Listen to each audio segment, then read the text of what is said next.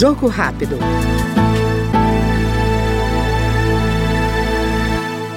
A autora do projeto que institui a Política Nacional de Linguagem Simples nos órgãos e nas entidades da administração pública, direta e indireta, deputada Érica Cocai, do PT do Distrito Federal, ressalta a importância da medida para o exercício pleno de direitos. O princípio é um princípio de democratização, o princípio é um princípio de inclusão, o princípio é um princípio de transparência, que se resume nesta comunicação simples, que é um pleito de vários movimentos e, em particular, do movimento das pessoas com deficiência, mas não só. É de vários movimentos, porque a comunicação ela tem que ser acessível ou ela tem que atingir todas as pessoas, independente de como somos.